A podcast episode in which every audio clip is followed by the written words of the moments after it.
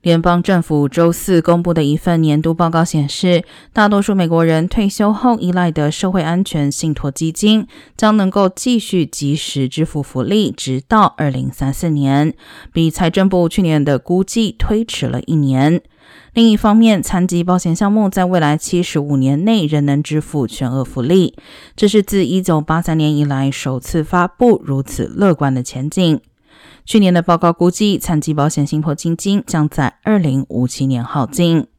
而联邦医疗保险 A 部分将在二零二八年之前仍有充足基金，比此前预计的时间推迟了两年。官员表示，这些项目前景的改善是由于自疫情以来更快、更强劲的经济复苏。